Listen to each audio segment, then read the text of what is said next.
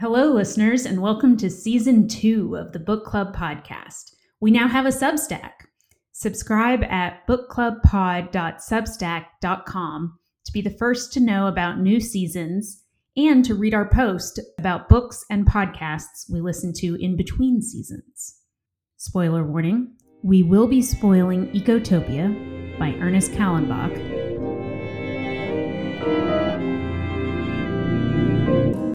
When I have a job to do, I like to get it over with. What's wrong with a little efficiency? A little goes a long way, Will, Lorna said. Our point of view is that if something's worth doing, it ought to be done in a way that's enjoyable. Otherwise, it can't really be worth doing. Then how does anything get done? I asked exasperatedly. You don't mean to tell me washing dishes is exactly fun. It is the way we do it, said Bert. Almost anything can be if you keep your eye on the process and not on the goal. Today we're discussing Ecotopia by Ernest Callenbach.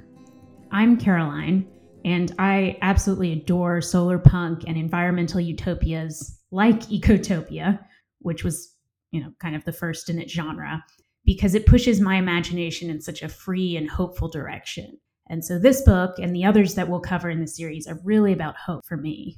I'm Carly, and uh, I had never heard of this book, although after reading it, I realized it kind of has directed my whole career, you know, in political activism and then, you know, breaking away from political activism. Um, so I, have been asking people who I who I work with if they've heard of it, and no one has, even though like ideals that are the foundation for my my daily job are aligned with this book, and so it was kind of um, a surreal experience for me.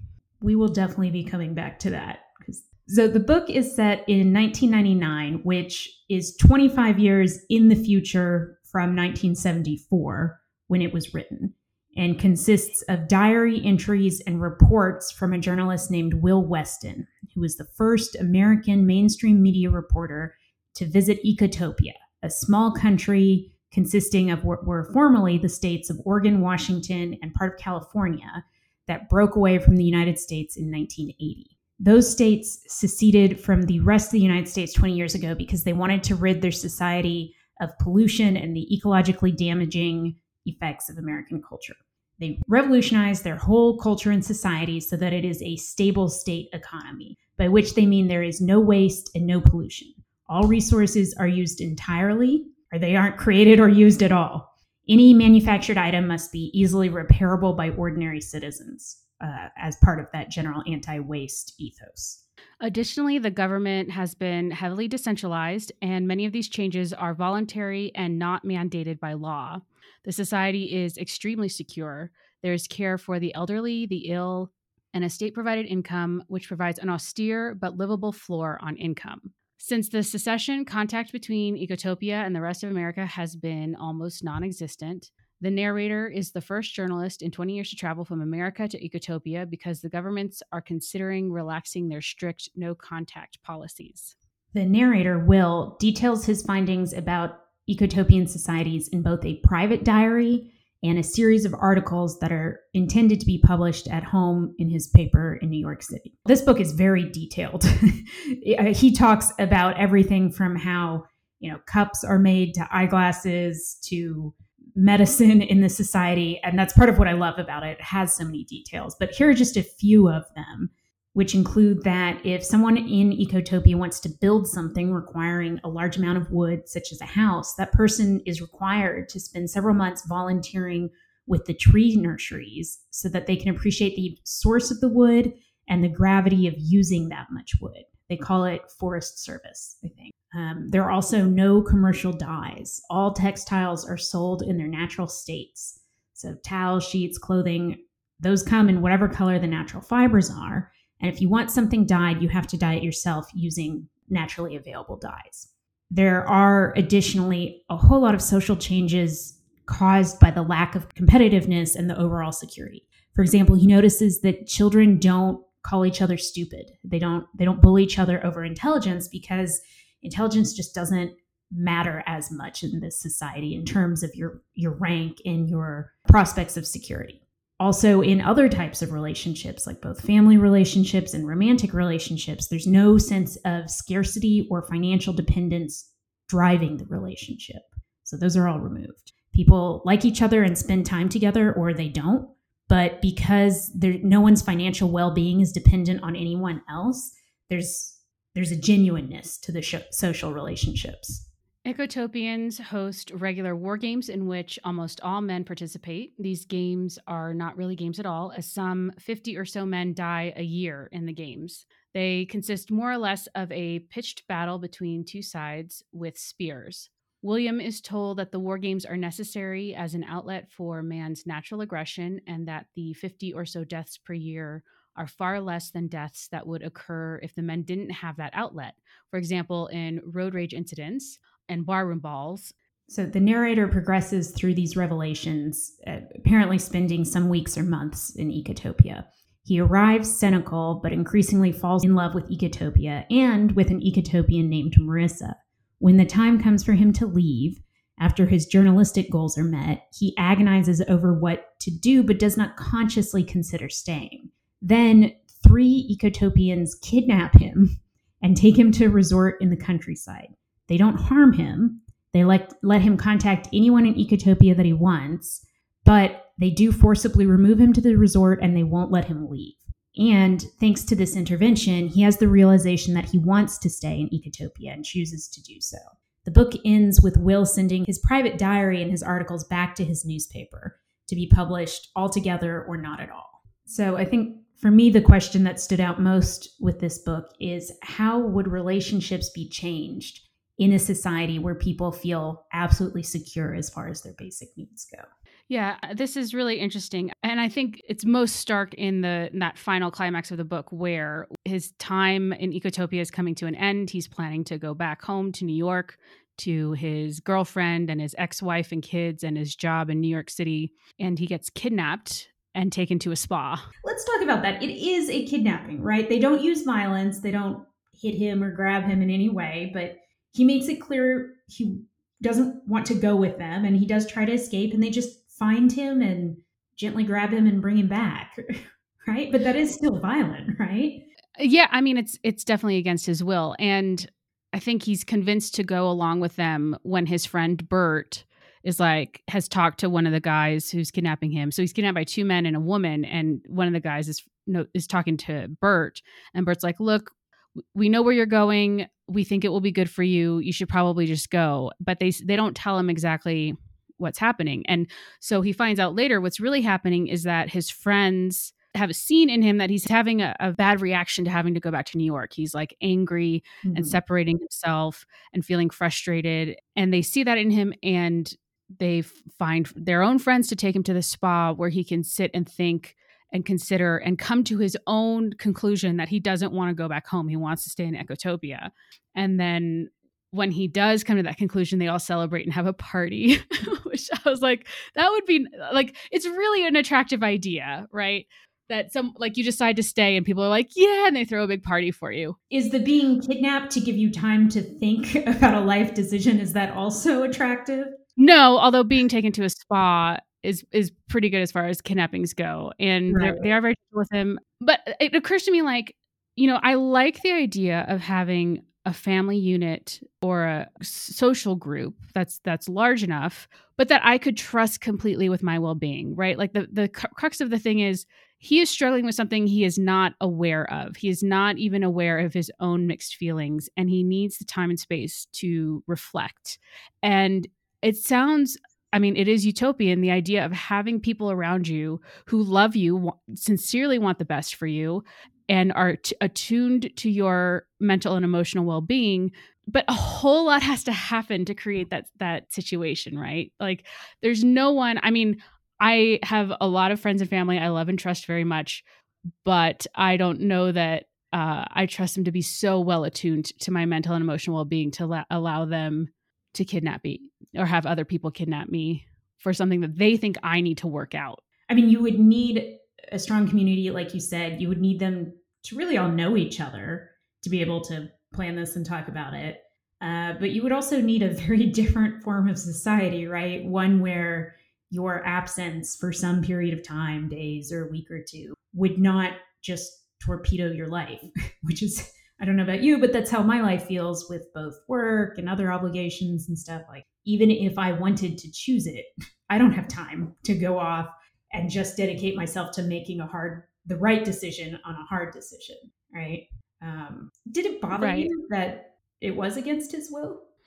It did, but it's one of those things where I think context is important, right? Like I can conceive of of a society in which your group and they and I think Callenbach makes the case for this pretty thoroughly in the book that your your belonging to a family group is different than what we have in our society where we are I mean United States we're very individualistic um and so in that context I didn't I don't know if it's the same moral question, right?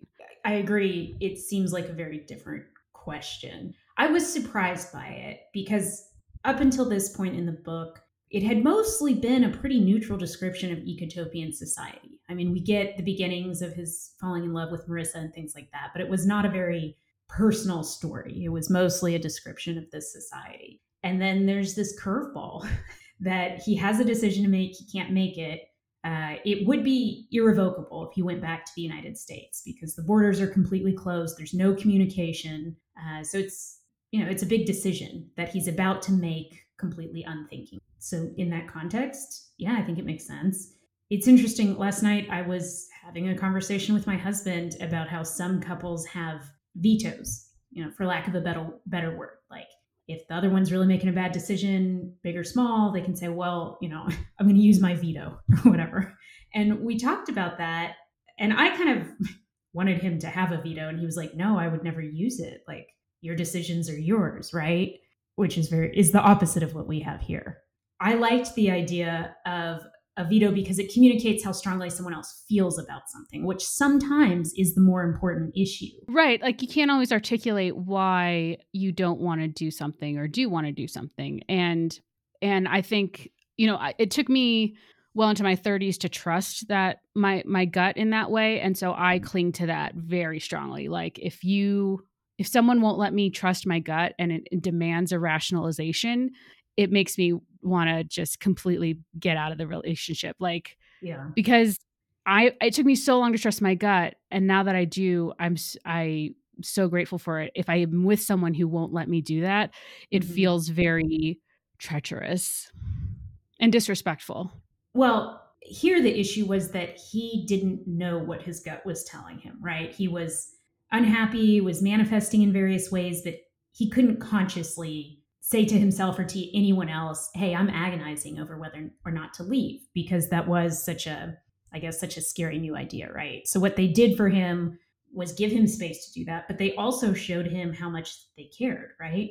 Like, yes, they kidnapped him and took him to a spa in the country, which is not terrible, but they stayed with him day and night for days or a couple weeks. It was unclear how long because they were so dedicated to him making a conscious decision. You know, it wasn't even clear that they were pressuring him which decision to make. They just wanted him to make a decision and not just get carried along and go back to the United States because that's what he had planned on doing originally. Like I think the first night that he was with his kidnappers, he was explaining like why he needs to go back and one of them says, "Yes, we know the reasons. We've heard you explain the reasons. We want to know how you feel about it." And so they explicitly tell him, what are your feelings? And i you know i've been through that process myself of like not being able to articulate feelings. And so it felt very real to me of like no no you're arguing but you're not you're not tech, testing your own feelings. You're not checking in with yourself on that emotional level. They saw that he was incapable of doing something for himself and so they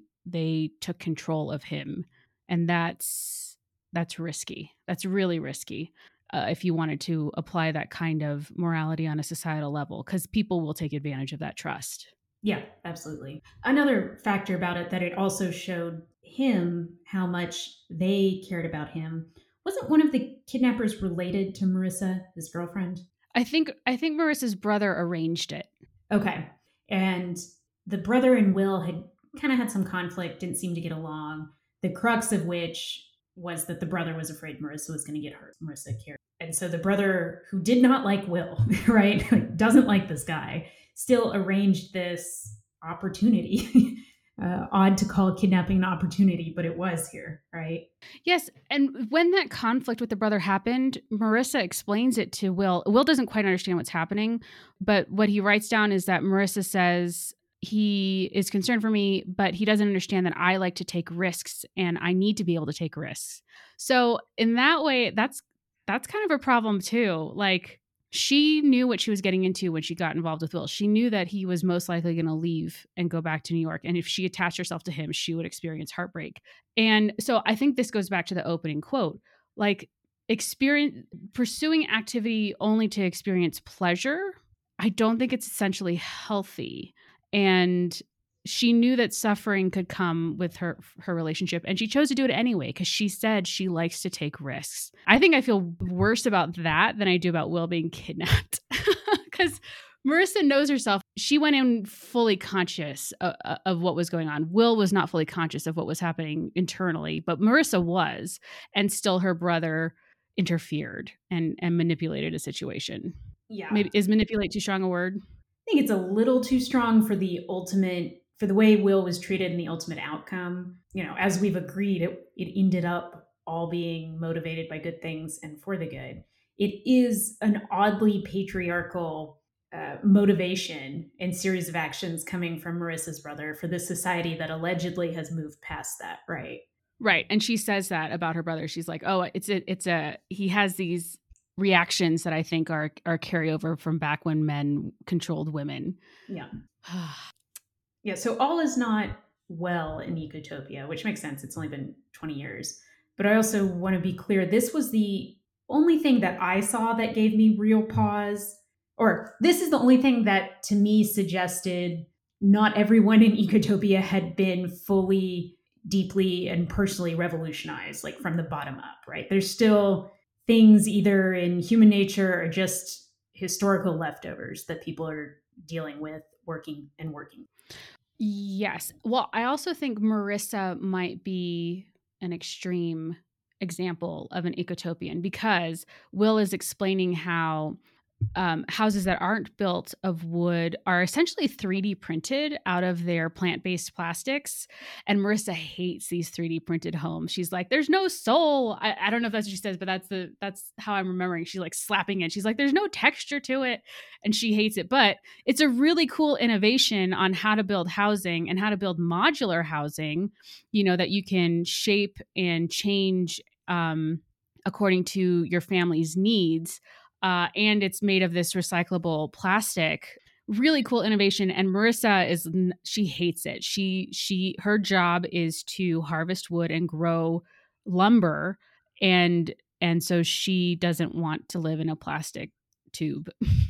I mean that's a difference of opinion right? It is but i think it's interesting that there's a range of beliefs and lifestyles within ecotopia which makes the story more convincing for me That's true. And she, you're right, she is even within Ecotopia, with all, you know, that's presented very respectfully. Um, and, you know, but like you say, in contrast to people who are clearly fine with their version of plastics, she wants nothing to do with them. Um, so I think you know we've talked a bit about family and r- romantic relationship, but I think you see the difference in relationships on the sort of what would be transactional. Like when he first enters Ecotopia and is talking to the customs agent, hassles him a bit and is like, "Look me in the eyes, talk to me. I'm a person. I'm not a machine." And he's like, "What? What the, what the hell is going on?" Which I think was really interesting, and I think you see that throughout. Like, there's a point where where he has to write an article about the war games, and Bert says to him, yeah, let me read it and let me talk to you about it and explain it. And then he doesn't have time to do that when he sends his article to be published. And Bert gets very angry with him. Mm-hmm. And I think it's this expectation of very intense one on one connection for every single interaction you have with a person and i think that that that feels very demanding could get very tiring quickly i mean i agree in general but i think the examples here cover a little more ground than that so, like with the mm. customs agent, for example, I think it's implied or stated that Will is just kind of in a hurry. He's treating this guy like a functionary. you know, kind of like a machine. And that is rude in ecotopian society, right? You do interactions are not optimized for speed and minimum involvement like they are in the United States today and back then, right? And when this mm-hmm, book was mm-hmm. written. And so that seems to be more like a um, like a cultural artifact. Like that's that's what's considered rude in that society. I it didn't feel like the border patrol or the whoever it was, the border agent was asking for something real emotional unless you consider, hey, take your time, make eye contact, let's have some chit chat to be an emotional demand. But I don't think it necessarily is. I think it could, depending on your state of mind, your mood.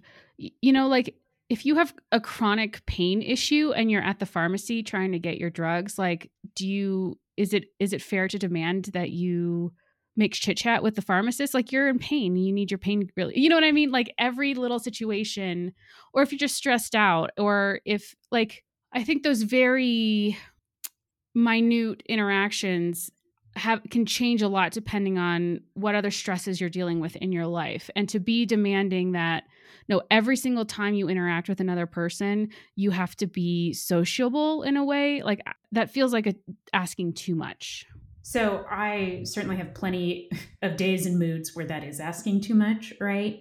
But I always wonder if that's because I just don't have the skills. If I had a lifetime of the sort of high sociability that everyone in this society has, surely it would be a lot easier to do that, right? And so to what extent is it just a reflection of you know, American society making those things higher cost by making them rare? And then the other part of it is they have a much less stressful life, right? They're not having to optimize every second of their day so that they can, oh, I don't know, for example, bill the right number of hours per day, uh, and also fit in, you know, all their networking and get their house cleaned and blah blah blah, right? So if you don't have that background level of stress and hurry, well, then yeah, it would probably be easy and maybe even pleasant.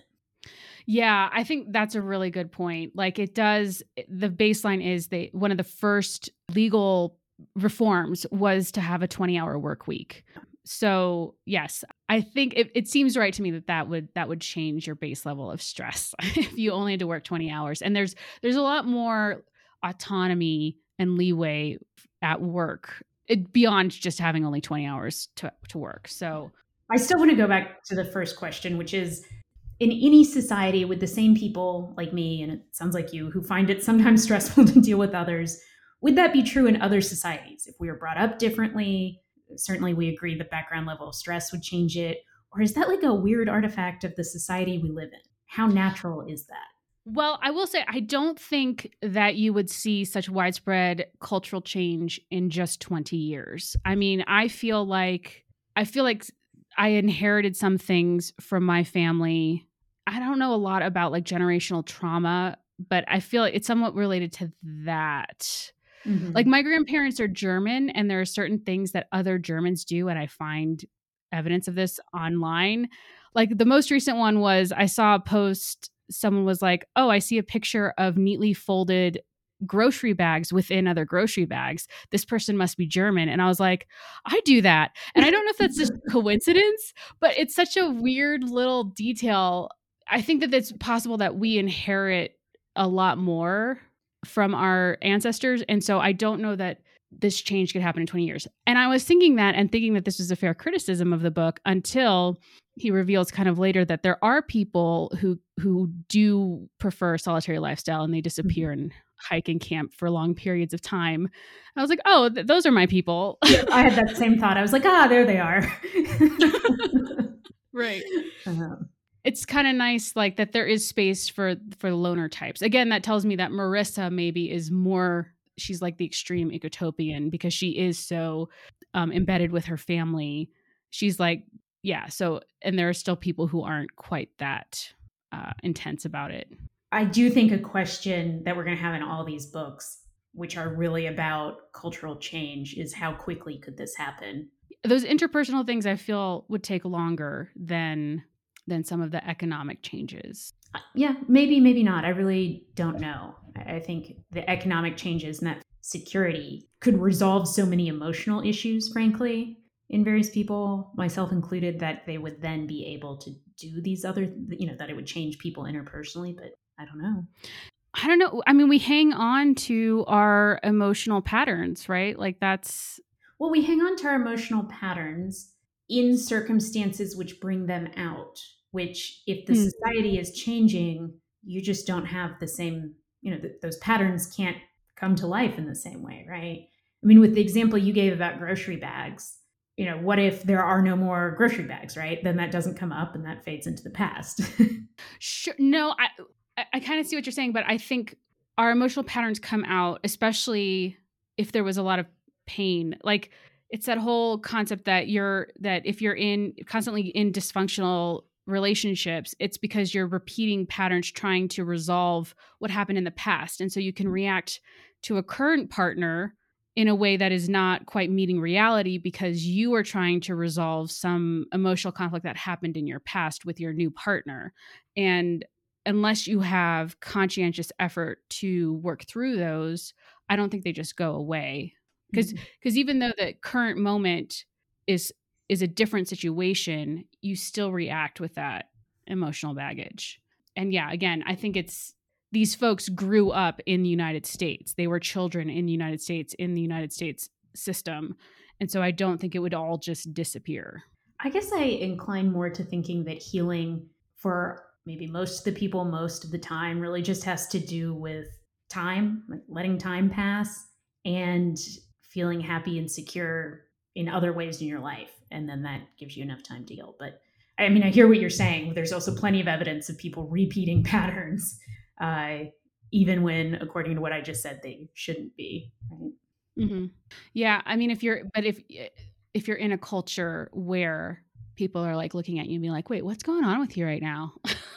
like, I mean, it's kind of interesting the way that the story is is framed because our narrator Will keeps trying to hit on women and and he gets sexually frustrated and he keeps failing for a long time.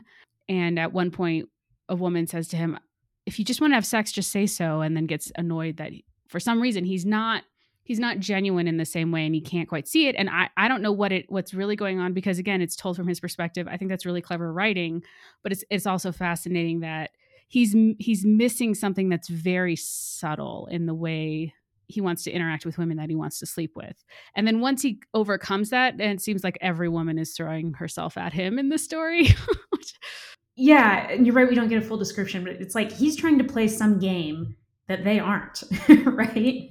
I mean, they say, yeah. "Do you want to sleep together or not?" Like, be clear. And he doesn't want to be that level of honest and transparent, at least for a while. Do we want to talk more about that? Like, because there's a real relationship with Marissa, and then there's just he's having he has sex with a lot of different women where it's not a relationship, and there's a very clear separation between sex and relationship in this story that was honestly confusing for me. Really? Why? Well, I wanted more of an exploration of how that is possible. So in Ecotopia, women have the decision making power, like to, they have access to birth control and they have final say in parenting and they're it's it seems like a form of polyamory is is very common but if a woman has a child she chooses the father and she's the final parent well, she's she has exclusive control over the kid for those first two years of the kid's life, and then I thought parenthood was more shared. Okay. Which to me seems like an important distinction because it's not saying anything like women are better parents or like it's in their nature or something. It's like okay, there's a two year period where maybe uh, you know mother and child are biologically connected, so the mom should have that power. I thought it was a, a reaction to maybe no one else knows who the father is or maybe even the mother herself doesn't know who the father is if she's sleeping with multiple men and so she's the one who definitely is the parent and has the say yes that's true uh, and he makes a big point and again this book was written in the early 70s about these women don't rely on any men for financial support they're not stuck you know, through marriage or some other means in a relationship that is no longer good you know if it's not good they just get up and leave because they're financially secure. Uh, and so they end up having a lot of power because, you know, like if a man wants a child, needs to be nice to the woman or she'll just leave. Is that similar to the way social changes have happened in in real life? Because women do have con- more control over when they get pregnant and have more financial independence. Um, but we still see a lot of the same. It doesn't change the fact that a lot of people want monogamy, you know? Yeah. Like it doesn't mean and we're finding that too. I feel like there's a vision of sexual liberation here that has been disproven in the year since the book was published. I don't know if I would go that far that it's been disproven. I mean, I think many male female romantic relationships are much more equal than they once would have been. I think mm-hmm. his description of things does not account for jealousy, and in particular, I think many men feel a horror at the idea of parenting a child who is who they are not 100% sure is biologically theirs. Right. That is, you know, you could argue whether that's cultural or natural. I think it's cultural. I mean, that doesn't make any sense to me. Like, if you raise a kid from the time it's an infant till it's adult, it's yours, right? You are the parent, whatever the yeah. biology is. Uh, and he, he doesn't mention that. Like, he doesn't mention that jealousy, that potential anger, that possessiveness, which I don't know, historically has been quite prominent, right?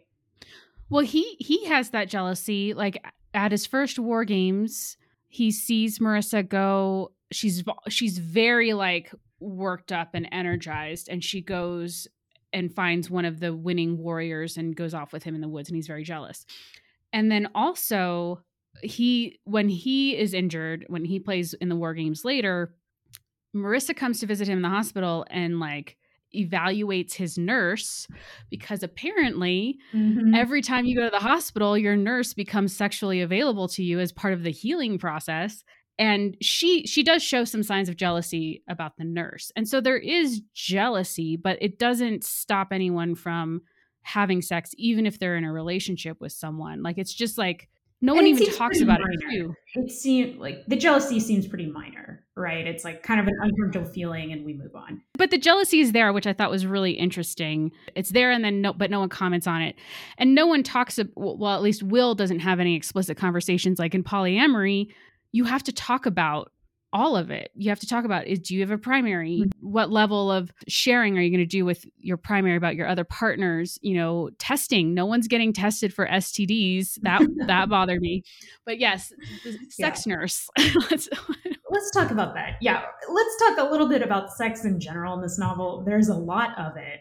Very I thought disproportionate to the rest of the book, which is so much you know about the details of how the society would function uh, i think there's definitely some wish fulfillment in that aspect. Uh, you know he just goes on and on about these women are so liberated. And he also goes out of his way to say you know they're not pretty like american women because they don't wear makeup and high heels but they're you know they're pretty in their own way because they look you directly in the eye and tell you what they want. It's just like okay nobody cares. Oh yeah no yeah and when he describes marissa when he first meets her he's like it's kind of like despite her being a competent leader because she is in charge at the at yeah. the lumber tree I don't, I don't know what you would call it but tree um, nursery whatever it is. He's like despite her being a leader she was hot basically. Yeah. Yes. Book was written in the 70s yeah i'm willing to dismiss that as like a product of the time and not get too upset about it. Yeah that's how i felt about it. It was kind of an eye roll. Maybe he felt that was necessary to make the rest of it more appealing to wider audience. I don't know but the sex nurse thing. So when you go to the hospital, you're assigned uh, a nurse of the uh, sex that you would be attracted to, and that individual waits on you hand and foot and is with you the entire time you're in the hospital. So if you're there four days, they're there four days. You know, they sleep there. They don't go home. It's not shift work, and they bathe you and maybe other activities to help you feel sufficiently relaxed. Uh, and then at the end of it, when you leave the hospital, they leave too, and they get to go take a break commensurate with how long you've been in the hospital because they've been there with you the whole time. So the overall emphasis on personalized care uh, that was fine minus the sex, right? Yeah, yeah. I mean, there was some commentary too about not needing as many drugs because you, or like the nurse would give massages and that would relieve his pain. Right. And I'm like, I mean, sure, in, in some cases, maybe a massage is enough, but I, for certain other problems, I don't think that's enough. I don't think personalized attention has can heal everything. But it did make sense to me that the nurse, after having given, again, going back to like that personal one on one connection and that um, like emotional giving, would then be free to go on vacation for two or three months. Like that makes a lot of sense to me that they're accommodating the need that like you do need to go recover from that. Like not like our current customer service jobs where you could get yelled at or abused or yeah, whatever. Like care work is hard. Right, exactly. Right. Moving past that, but still talking about how relationships are different. What did you think of these descriptions of what he calls street dramas? Which is essentially where maybe a couple would be having an argument, maybe two employees, one would be bad at another for not doing the job right. And everyone would not only watch, but they would like join in and intervene and say, well, what did he do to you? And well, why didn't you ask for help? Or whatever it might be. And they'll have like an impromptu group therapy session, but not quite that gentle. I mean, sometimes these bystanders will say, well, no, you did that wrong. You should apologize. like they'll just get right in each other's business, right? Yeah. Yeah. I, I'm having a hard time making that connection to the like high level societal organization. Like, why would this high level organization lead to that? Well, I can think of two things. It kind of goes with the general decentralization, emphasis on horizontal problem solving, you know, with your mm-hmm. neighbor as peers. So there's that. But then I also think that confrontation and open emotionality would be much less threatening in a society that has this level of emotional security and therefore less violence, right? Like right now, when I see people yelling on a street, I am afraid some violence is going to break out. They don't have that fear, right? Because violence is more rare. And so they both let their natural curiosity take over and go and get involved, but then also they have a society where that's encouraged and people are more comfortable with the idea of your peers, the people around you will help you work through a problem. Yeah, I think what's missing in current in our current society is the willingness to be wrong. Like if I if someone wants to get involved with someone else's little disagreement, it's more often seems to come from someone wanting to be in charge and be in control.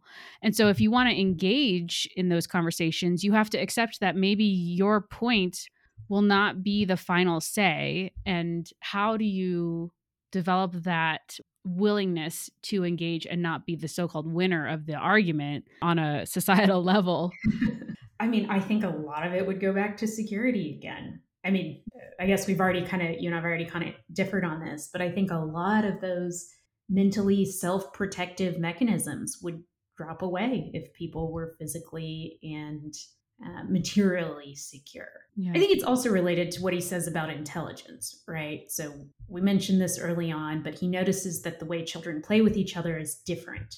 It's more elaborate, more group focused. They find these big projects and focus on them together for days, weeks, months at a time. But he specifically notices none of them call each other stupid. Like they have their arguments, they have the, their disagreement. Children are not angels, even in, in Ecotopia, but they never call each other stupid. Whereas, you know, his take on it is that intelligence is not such a big deal in Ecotopia because it's not going to decide whether or not you know you're going to have security in your old age right or you can get whether or not you can get health care or whether or not you can achieve your dreams or have a meaningful job right it's just you know good for you if you're smarter than everyone else and so it's not a weapon people use against each other yeah well yeah th- i mean i have a i have a lot of thoughts about how our hierarchical public school system creates a hierarchical society and and you know having been adjacent to homeschooling and unschooling movements that makes a lot of sense to me um which people should look that up if they're curious. Uh, yeah, I mean that that does make a lot of sense. That if you from if you if you're if you don't have a status to uphold, how much of your ego and egotistical reactions to things goes away. Yeah, I mean, I think American society really struggles with the concept of intelligence and equating it with worth because we do. Yeah. But intelligence to some extent is not that malleable, right? There's there's some amount of natural gift. But even if there if it was totally malleable, you'd still end up with a spectrum where some people had more than others. And they're not worth more, but they are very much treated that way. Mm-hmm. And we're okay with that because I don't know, like intelligence isn't merit at all. but we treat it that way. So I I thought that was interesting that his, he put his finger directly on intelligence. This kind of gets to something I want to talk about regarding shame. Like if we're evaluating what makes a good society, if we look, I think one of the clues is what are people shamed for and what do people feel ashamed of? And there's a situation with uh, a chef. So Will goes to a diner to get breakfast and um, another customer complains that his eggs are overdone and he goes and complains directly to the chef one of these public interactions and a bunch of other customers and the other uh, workers in the diner get involved and the chef ha- was overwhelmed she had too many orders she couldn't handle and she felt ashamed that she couldn't handle the work that was in front of her. And then everyone else was like, no, no, that's not what you need to be ashamed of. This is my interpretation they were like you should have asked for help like there's nothing there's no reason to be ashamed of asking for help i thought that was a really interesting situation and it was a little more pointed than that right like mm-hmm. the whole diner sort of erupts into this like fact-finding mission of why are these eggs are cold you know they go back they interrogate the cook they ask some of the other employees like you know, why aren't you helping her? Why didn't you pick this up? Like, it's not necessarily done with kid gloves where we're just talking about people's feelings. They mm-hmm. identify the problem, which is she had too many orders, and then they tell her what she did wrong. And what she did wrong was that she should have asked for help. And the point here is not that they're mean about it, but also that this did not become like a therapy session where the only point was people's feelings. You know, this was like they were solving a problem. Yeah. And she was okay with it. She was like, you know what? You're right. I'll do better in the future. Um, it's called cooperative criticism in Ecotopia. Yes, that's right. And so people on the street will just engage in this. How would you feel about that? I think I would love it. I I love clear and explicit conversation and I am not afraid to defend my actions if I feel like I need to, and I'm not afraid to admit that I was wrong if I was wrong. I love it. Yeah, it sounds pretty appealing, right? Like I, I tend to be a little more comfortable with confrontation than I probably should be, frankly, in many ways. but this sounds good, right? Like, let's find the problem, let's solve it.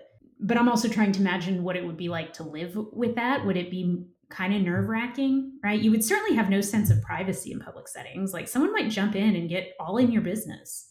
Um, someone might you know, notice you're doing something wrong from across the room and like come over and tell you about it, right? Yeah. And I think that goes back to can you trust their motives, right? Like in this culture, people, it, there's no question that the motives are to solve the problem and not to aggrandize oneself.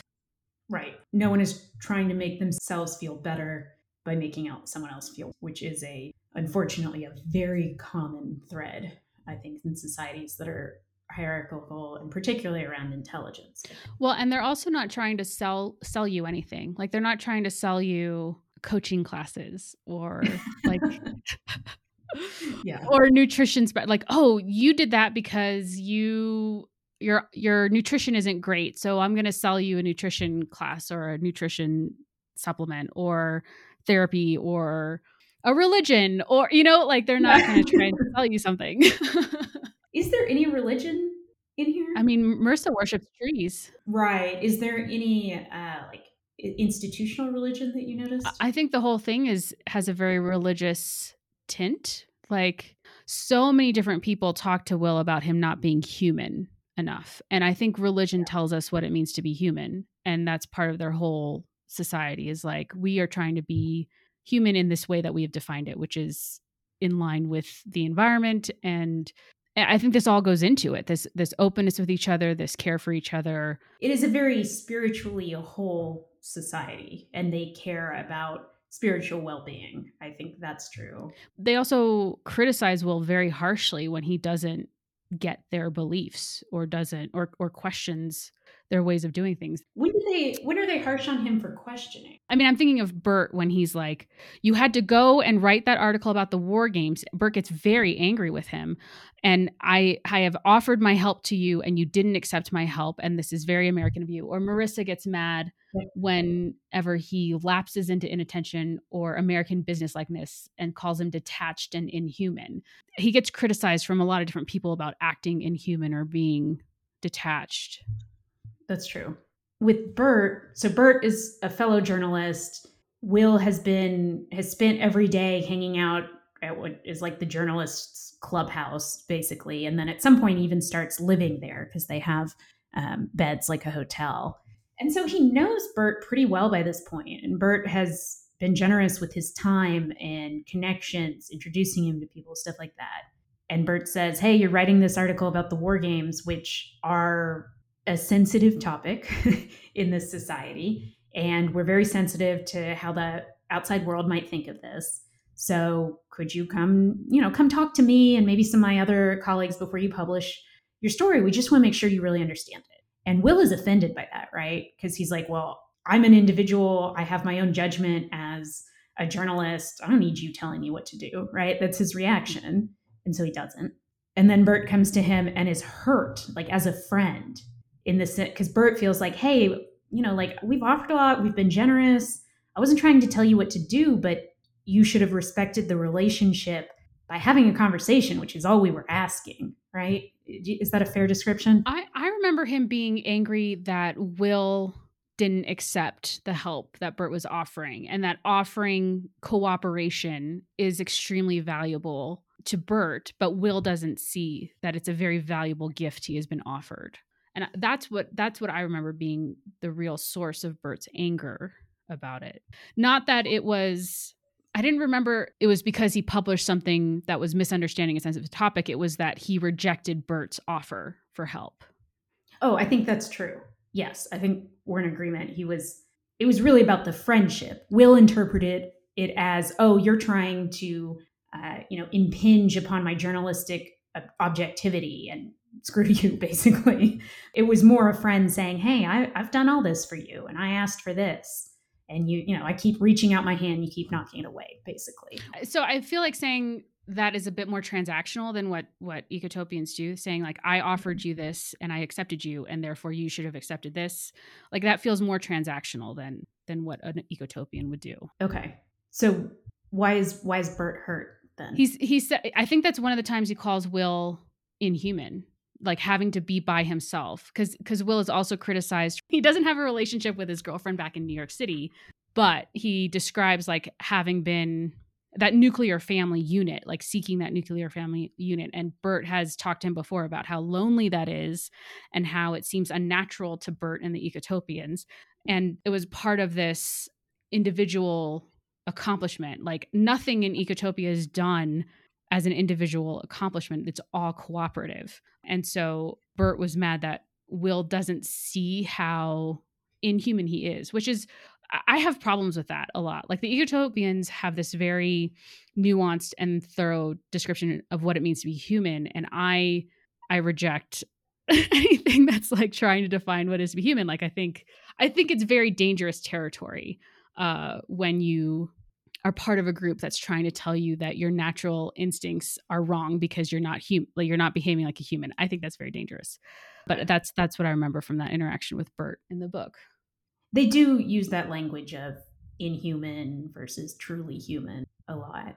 I do want to push back. You said that there are no individual you didn't say no individual successes. You said it's all cooperative but there are individual artists you know, who achieve things and have their works known for just themselves. So it is it's a cooperative and very social society, but you can still be your own person. Yeah, I'm not remembering that part with the artist as much. It's just that Bert was like, you had to go off on your own and write this article. Right. Yeah. So we should talk about the war games. That was the other thing, in addition to the sex nurse, that I just really kind of rolled my eyes. So the premise is that men, and it is specifically men, are naturally violent, and therefore there must be an outlet for that violence. It has to be real violence. And so that's what the war games are. Various groups, and it's unclear, it seems to be kind of geographically based, but it, it happens all over the country, not at the same time, at different times, but you know, at ritual times like a neighborhood will go to war with another neighborhood and they will get you know actual weapons i think spears and charge against each other and try to hurt each other. And then once the first blood is spilled they kind of pull back you know that's it there's no second rush. Everyone whatever man is injured or men are injured they're treated as conquering heroes. Know, flowers are thrown at them and beautiful women come up and kiss them on the cheek and stuff like that. And so they get to feel like heroes, and that lets the violent urge out. And even though some ecotopians die in these events every year, that's worth it because they get that violent urge out. And actually, more people would die if these men weren't allowed this out. I, I buy it, actually. Really? yeah. Yeah. I mean, something that has bothered me a lot um, in thinking about innovating and cr- trying to create new kinds of community and new kinds of society is that all of our examples from the past involve a lot of death and violence. And it makes me wonder if if that's avoidable. And i'm i'm starting to lean maybe it's not avoidable. Like the mm. act of creating something new and the act of building society requires a, that type of sacrifice. Um so are you saying that sounds different than saying that violence is natural to young men is it? No i don't i think it's the same. That that it's part of being human in a way to be that you need a violent or or i remember reading the iliad in college and a friend of mine a young man was just so taken by it and i didn't really connect with the iliad when we when we first read it um, but he was just like he had never experienced reading about war in that way and that was very he was very taken with that and I was like, it felt like something very masculine that men needed some kind of relationship. And excuse me if I'm a little graphic here. It seemed to me that men needed to under have a relationship with blood and bleeding that women didn't need for obvious reasons. the obvious reason being that many women already have that and they're fine thank you they don't want any more no i think that we we face our bleeding and our mortality in a way that's different I am so. not sure. I don't want to be too prescriptive. I don't want to like. Right. I'm not trying to be like body normative here or whatever, but there are many women uh, and some other individuals out there who have a much more ongoing experience with blood. to just and there and yeah, your own specifically your own blood bleeding yeah. in your own blood and being close to that experience that that just bodily fluids in general. And we in modern society have a very sanitized existence. Um, and so I was wondering if that's what he was tapping into when he read the Iliad. Like he had this, I remember thinking that that's what he had an attraction to. We have football, all kinds of sports are explained as as a way to have war without having war and the way that people want to attach to a team and feel that visceral reaction when their team wins or loses and they feel part of that that seems to track. And they don't have other sports in ecotopia. And when the person that will interviews who's not named explains that they specifically don't have clear teams and they don't do training. And i think that was to kind of avoid the polarization of you are attached to a certain team you as a spectator are attached to a certain team that it's it's more flexible and malleable who fights on which side and when the fights happen because they want to avoid that kind of dividing their people. Right. Yeah i think in the late roman empire there were teams reds and blues that became associated with different gladiator teams and it started as that but it went on for decades and because they often rioted and were violent in response to the outcome of the gladiatorial fights, or no, the chariot races. It was the chariot races. Um, they that, those became political factions. So yes, the ecotopians are correct to want to make sure there's not an ongoing faction of any kind, even it starts in sports. I think the question here is more narrowly about violence hmm. and less about groupthink or you know what happens when you're part of a crowd because I think that's the specific claim. Men are violent by nature, they need this outlet. I'm a little more skeptical of that, both from personal experience. I find myself to also be more martial in nature. I loved the Iliad. You know, I I find that I seek out fights in my own life for better or for worse. I'm a trial lawyer for a reason. I've done some dumb shit just in the interest of protecting what I thought was my honor, et cetera, et cetera. So I don't find that to be a particularly gendered thing. Mm-hmm. But then also, I think it is somewhat cultural. You know, you mentioned how safe and secure uh, and sanitized modern life is. I think men love the compliment of it being assumed that they are violent or they have the potential for violence. Right. Mm-hmm. So I think this is just kind of some ego stroking. You know, I guess I put myself in a catch 22 because I would never believe a man when he told me, oh, you know, I have naturally violent tendencies or all men do or something. Because it just sounds like very self gratifying. Like, oh, you think that's cool. Because in this society, it's never going to be t- tested, right? like, you say that to me, and then we have an argument in words about it, and you never have to show it in any way that matters, right? So I'm very skeptical of claims by men that men are naturally all of them are naturally martial and violent. Sure. No, I, I accept that. Like it's not all men. It's not all it's not just men. I, I see I see that. So yes, I'm I'm with you on saying that this doesn't have to be a purely male activity, but I do think that the violence and I think that the challenge of having something at stake, you could be injured, you could be killed. I think mm-hmm. that's attractive and would not be eradicated in any kind of ideal society. That that there's a there's a drive in some people, maybe a lot of people, that they want to participate in something where you you feel that adrenaline, right? Like mm-hmm. it's you're pushing your body to the physical limit, and there's no. I think that there's no physical challenge m- more than facing off another person with your level of strategy and strength you know what i mean like i've heard that described about wrestling it's that it's the most intense exercise because you are grappling with someone so sim- similar to yourself and can can share your weaknesses and your strengths and ex- exploit your weaknesses. So is it is it just for men? I yeah i'm with you on that but i do think that this this nature seems very seems true to me. And i think too I always associate it with the hunting. So I remember being at a paleo conference, which it's not paleo is not just a diet, but the paleo conference made it clear to me that um, there's a lot there was a lot more going on. And I remember hearing a woman speak about her first time hunting and the rush and the adrenaline and facing the fact that she had killed another living thing, but it was for her own nutrition and being connected with that life and death cycle. It was very powerful for her. And so I feel like it's connected to this violence thing and it's connected to why they hunt a lot in Ecotopia. So, I mean, I agree. People want meaning, they want to feel connected. I think certain types of violence ritualized or you know, on behalf of what you feel like are your people can accomplish that.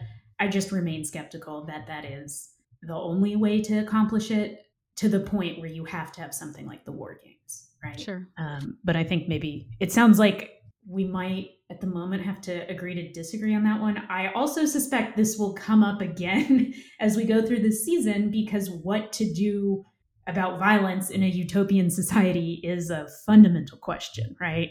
Sure. That seems like the start of a genre theme. So, you want to talk more about genre themes? Yes, absolutely. So, this is our first solar punk book, which is a term that, as far as I know, did not exist when this book was published. Uh, instead, it refers to itself as utopian. And so I think of solar punk as, yes, utopian, but with an emphasis on the environment. That's the solar part. And then because of that, also an emphasis on human society would change to be more in tune with the environment, to be less consumption oriented, etc. So this is an emerging genre, and that's different from our last series. So we did haunted house stories last time, which everyone has seen or read or you know come across a haunted house story. So we knew about the genre before we started, really. And this, we're kind of discovering it as we go along. Here are my thoughts at the beginning. So to me, these stories are about hope and imagination, and specifically how those two things feed each other. If you can imagine new societies, you can start to hope for them too. Um, and because you have hope, you can also start to imagine new things. And I'm not saying these societies are how it should be. Like I don't intend this as prescriptive. It's about imagining what would change, about personal and social transformation. Uh, I think another question that we touched on today and we'll come back again is how quickly do societies change and how permanent is it? What makes a society change? Other themes that kind of go with the solar part of it, well, actually, also the punk part, are making, craftsmanship, um, egalitarian societies, creativity, renewable energy. I think we're going to see all of these come up again, again. And I think the questions we're going to be grappling with are what makes a good society? How is violence managed, either when that violence is internal or against external aggressor? What does it mean to be human? you know, what is the essence of humanness? And as Carly points out, is that a question that's worth asking? Maybe it's not. What happens in a good society? What happens to the misfits, the poor, the sick, the people who disagree with the society? How are they treated? How what behaviors or feelings are shamed? Because any society has shame. So let's let's focus on that. What does that say? So those are my thoughts for how the solar punk genre will develop. Yeah, I think that's a really good framing for our season going forward. So appreciate that. Um, yeah, I mean, there were some things we didn't talk about in this book. Maybe we will include those notes in our Substack. Uh, so I hope yeah. people will subscribe. and so for final thoughts, I have I have so many. So I'll just boil it down to I'm glad I didn't read this book when I was in high school because I had already been very taken with a lot of utopian ideas and that sort of as I went through life learning and working in the political arena, like sort of coalesced into a lot of what's in Ecotopia. And if I had had Ecotopia to begin with, I would have been completely insufferable. So. so that's an interesting idea. The ideas are too good. You needed to slowly build up to them. Is that kind of what you're saying? Yeah, in a in a humble way. Instead of saying, "Hey, it's all written here. Just like read the book and you'll get it." I had to like learn I had to learn slowly which ideas I thought were good and which weren't. And it, it has led me to a very ecotopian way of thinking. okay. So for me, this book is great for all the detail it provides about day to day life, right? Like if you want to build a house, you got to go do forest service. Mm-hmm. Uh, if you want to go visit your friends, you got to bike over there. It provides so many concrete details about the day to day that I can fully imagine myself in this world. And then that leads me to a series of questions that I find very helpful, which is how would I be different in a world like this, or just in any world different than the one and the lifestyle that I have now? What parts of me are really just determined by the structure that I live in? And if I had the freedom to do so, I would leave them behind. So that's a freeing thought to just imagine how I'd be different because then eventually, even in my own life, I can maybe choose to leave some habits or behaviors or way of thinking behind even before this huge cultural shift occurs. That's interesting. I want to come back to that in later books too to talk about personal change versus societal change. We should discuss that. Yep, that's definitely going to be a theme. Listeners, what did you think of Ecotopia? Have you read any books by Ernest Callenbach? What do you think about solar punk and environmental utopias?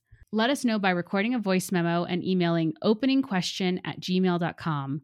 You can also complete the feedback form on our website at bookclubpod.com. We will read your responses and play your voice memos on our feedback episode at the end of the season. Our next book discussion will be A Psalm for the Wild Built by Becky Chambers. Read it with us. We'll release that episode next. You can get your copy by using the affiliate link in our show notes.